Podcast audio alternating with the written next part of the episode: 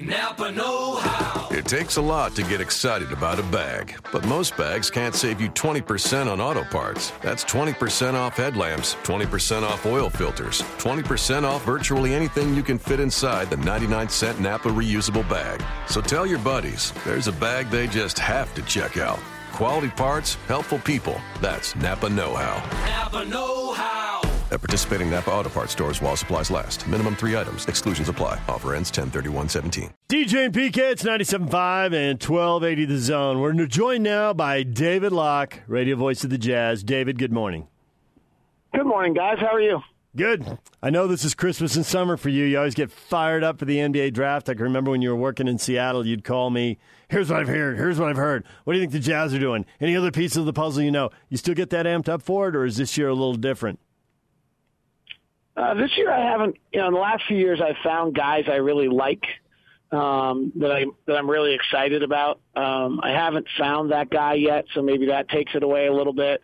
Uh, there's all, certainly a lot of intrigue after the eighth pick of the draft from a Jazz standpoint of what's going to happen 9, 10, 11. I think there's a lot of intrigue in the draft of what's going to happen and what the order is going to be 3 through 8. So I think it'll be a very interesting day. Um, I think the other one that gets really interesting is if you look at teams 3 through 8, uh, there's a legitimate argument that none of them want to take that pick, that all of them are uh, under high pressure to make a larger jump than what a draft pick can do for you, and maybe allowing some teams to step up into the into the first part of that draft with some trades. So uh, I, I think it's going to be a crazy night, and I think it could be one of the more interesting nights that I've covered as I'm heading to New York right now. Uh, and so I'm excited. It doesn't have maybe you know quite the lure of when Dante, we had the fifth pick, and is it going to be Dante? And then last year when I really was Trey Lyles and hope, and trying to figure out if we were going to get him or not. I think the Jazz are going to trade the pick. I said it when you were on the air with us a couple of weeks ago. I still stand by that. What do you think? Well, I get asked this question almost every interview I do. You know, what are the chances the Jazz are going to trade the pick? And my percentage is very, very low just because of how incredibly hard it is to make a trade. Uh, I, I do think the Jazz are uh, considering that as a real possibility. Um, you know, I think you have to prioritize if you're Dennis Lindsey and you're sitting in that chair and, and Walt Perrin and Dave Fredman, you know, the whole Bart Taylor and the whole front office. I think you have to sit there and really decide, okay, what's the most important thing for us as a franchise right now? And I don't think the 12th pick fills, you know, one, two, or three on that list for the guys who you think are going to be available, but you're not falling in love with them, what is wrong with Sabonis? What is wrong with Poeltl? What is wrong with Labissiere? What is wrong with these guys who are being projected to be right in that neighborhood? There's something holding you back.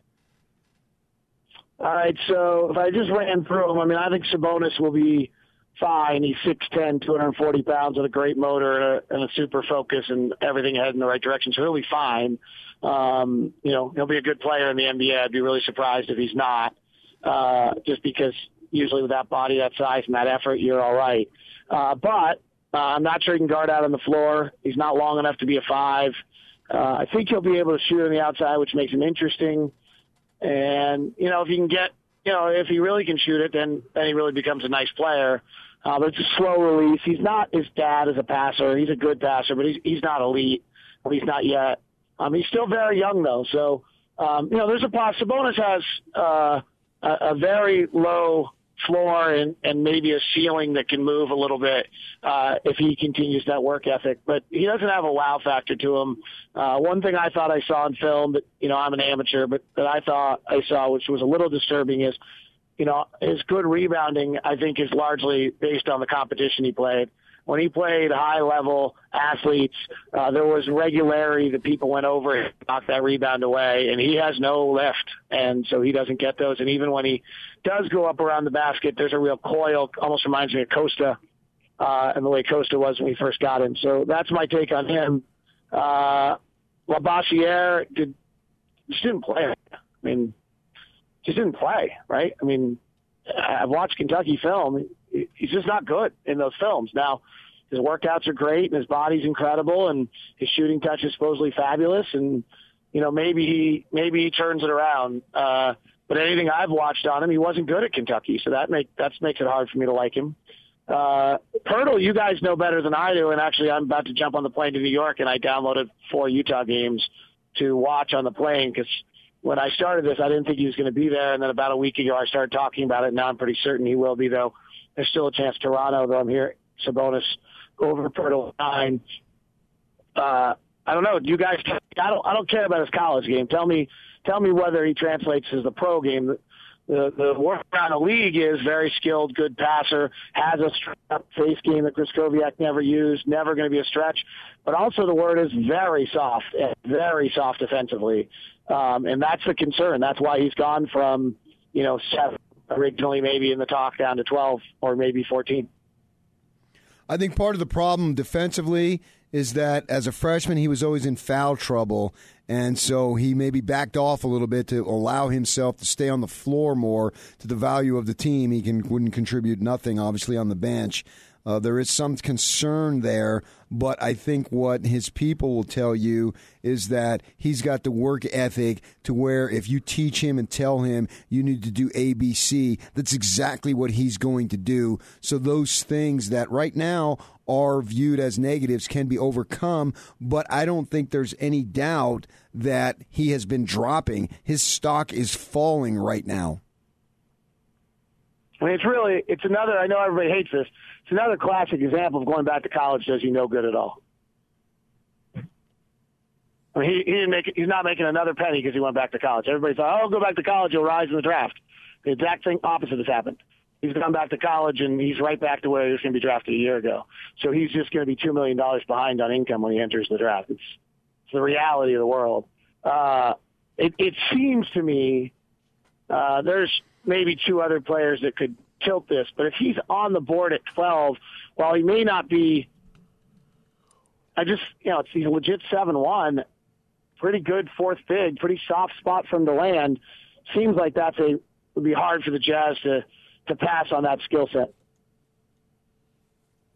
That was a question, really. Do you agree with that? Having watched him, I've really watched him almost none, so I don't know much about him. You're speaking specifically at 12. If you have him available at 12, that's what you're asking. Is that something that we would agree with?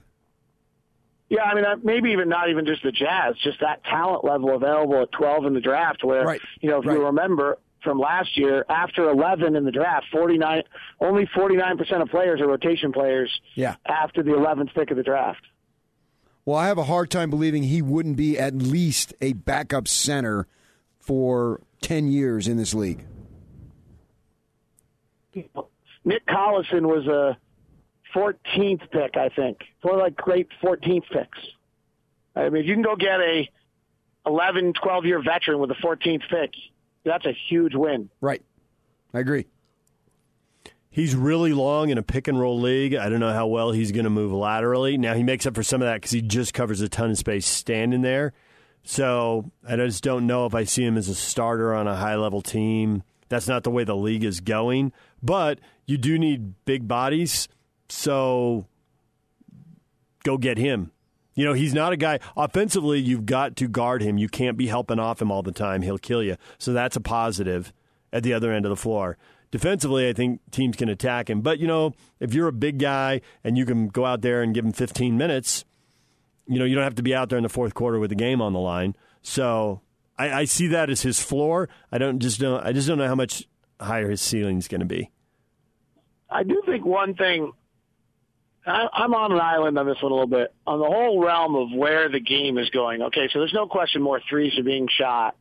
We're playing more in in space than ever before. There, there's no no question about that. But when people start talking about the trends of the league right now, more often than not, they're referencing things that Oklahoma City, Cleveland, uh, and Golden State did.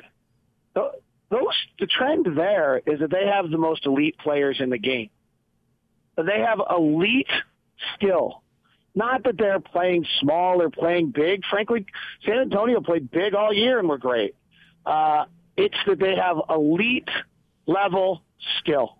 That's that's the trend in the league, and it's never been any different, frankly. But I, I I'm a little, uh, on, and so when I talk about you know Sabonis or or Poeltl or so one of these guys, are they do they have elite level skill? That's what I want to know. You know, Jonas Valanciunas is seven foot one. He doesn't do any of the things that people are talking about in the modern game. He's got elite level skills. He's mobile. He's big. He rebounds. He can catch. He can finish. He's got a half decent jump shot. He's got elite level skills. He can play. And I want to know whether guys have elite level skills. Do you foresee a situation where the Jazz go for a four year guy because he may be able to contribute more immediately as opposed to a project? Uh, all right, you're getting to another philosophical point that I have on this. I often don't think that those two differences are nearly as close as uh, exist nearly as much as people think. Okay. So you get the really high level, undefined player, you know, who's still moldable, but he's got all the skills. I, I think that guy in the right with the right coach in the right circumstance can go give you 1,200, 1,800 minutes in a season. And if you're talking about a guy that is defined, and you're talking about the 12th or 14th pick or in that range, so he's not an elite level player, all he's going to give you is 1,200 to 1,800 minutes. So I'm not always sure I understand the difference of those two, and it's why I think you always draft the player that has better talent and skills, and then you mold them. Then because I actually don't think the concept that I can immediately plug this guy in and he's going to be more helpful if he's limited is actually that accurate. David Locke joining us here on 97.5 and 1280 The Zone. You said you haven't fa- fallen in love with somebody deep in the draft. You've always been able to find guys and get really excited about them and track them. Is there someone, for lack of a better term, that you've fallen in like with? You're not completely sold, but you're at least intrigued and partially sold. Uh, so I'll run through the things I like. Um, on Wade Baldwin, the guard out of Vanderbilt, uh, he's six four with a six ten or eleven wingspan. I thought when he was asked to guard Jamal Murray that wing in the Kentucky game in the second half after Murray had torched him in the first half, that his wingspan was impactful. I think that when he gets going downhill, he's really elite. And in a big, more space game, he might be pretty darn special going downhill when he can turn the corner on guys. His missing team is a little bit of a disaster or maybe a lot of a disaster. There are some questions about his personality with teammates and how he'll assimilate into a circumstance in which he is uh, developing rather than the lead dog. Um, but he's a bright kid. He came from an interesting background with two involved parents. They were divorced, but they're they're involved. There doesn't seem to be any kind of red flag in that regard. Um, so Baldwin's probably the most, the one I maybe like the most. Uh, Furkan Korkmaz, who I'm a, little bit on the flight as well, and tonight. But when I've watched about him, I love his release. Um, he's a, it's quick. Uh, he's a 40% shooter. Doesn't, it's not fundamentally perfect. He, three point shooter. It's not fundamentally perfect. He gets it off. Uh, he's able, he's able to kind of, when he's open, he seems to be pretty dead eye. Uh, his his athleticism is supposed to be high since he's won some dunk contests, but I actually haven't seen that, and I can't tell whether a six seven guy dunking to win a dunk contest proves athleticism in Europe. Uh, but he's pretty limited physically. He's going to have to develop his body. The one story I really like on him is that he's got a two million dollar buyout for each of the next two years, and he's supposedly willing. He'd have to cover that. There's a limit on what teams can do, so he's going to actually hardly make any money to play in the NBA the next two years. But according to what I've heard, his agent has said that he wants to come to the NBA, get his body right, understand that's how he'll develop. And while maybe this next two years he doesn't make the money that he would make if he's in Europe, that long term that's better. like that approach. Sabonis's motor we mentioned is awesome. Uh, who have I? Uh, you know, I, I've got to watch Poeltl a bit, bit more, but every you know some of the things I've heard offensively are pretty exciting. I've talked to some people who think he'll be really good offensively. It, it, Krystkowiak used him in a collegiate way, but when he's used in a pro way, that he'll be he'll be good. Uh, Valentine's interesting. He's the knees are supposedly a concern. Uh, he passes the ball really, really well. He's mature. He's got a great personality. He did shoot better in the last year. Uh, and I do think that he's kind of a six-six backup point guard, and then means in this day and age, depending on the matchups, he could probably finish games. So if you got a guy at 12 who can finish some games, uh, that's probably, that's probably good. I think he'd struggle the deeper you got into the playoffs. Uh, so those are those are you know Deyonta Davis has got Derrick Favors athleticism, so that's you know, if we draft him, that's a pl- long play uh, that it makes some sense. So you know, there's things to like on all of them, but there's no like Trey Lyles. I watched last year and I just could see it. Like there's not actually when I watched Jabari years ago, I kept wanting to know who Rodney Hood was, and because uh, I watched Rodney Hood and thought he looked like to me like he was the best uh, player on the floor in most of those games. So I, I, you know, those are the guys, and I saw Rudy's workout a few years ago. There just hasn't been hasn't been any of that kind of kind of stuff. Uh, you know, one guy that I think, sorry, just to kind of babble, but one other guy I think it's interesting in the regard you kind of know exactly what you're going to get and be solid is uh, Ante Zizic, I think is how you pronounce Croatian kid. I mean, he's he's a really good player, and uh, nothing sexy about it, but he's big, he's strong, he's physical, and uh, he'll play in the you know to the point we talked about earlier. He'll play in the NBA. David Locke, join us here on 97.5 and 1280 The Zone, off for New York and the NBA draft. David, hopefully we'll uh, talk you from there or talk to you when you get back. All right, and for those people that are really geeks, um, on my Locked On Jazz podcast today, I brought up a uh, uncomfortable but maybe logical trade scenario uh, concept for the Jazz. Nothing I think any of us want to do, but makes some sense on paper at least. And then on Locked On NBA podcast, there's all sorts of number geekery with Kevin Pelton today.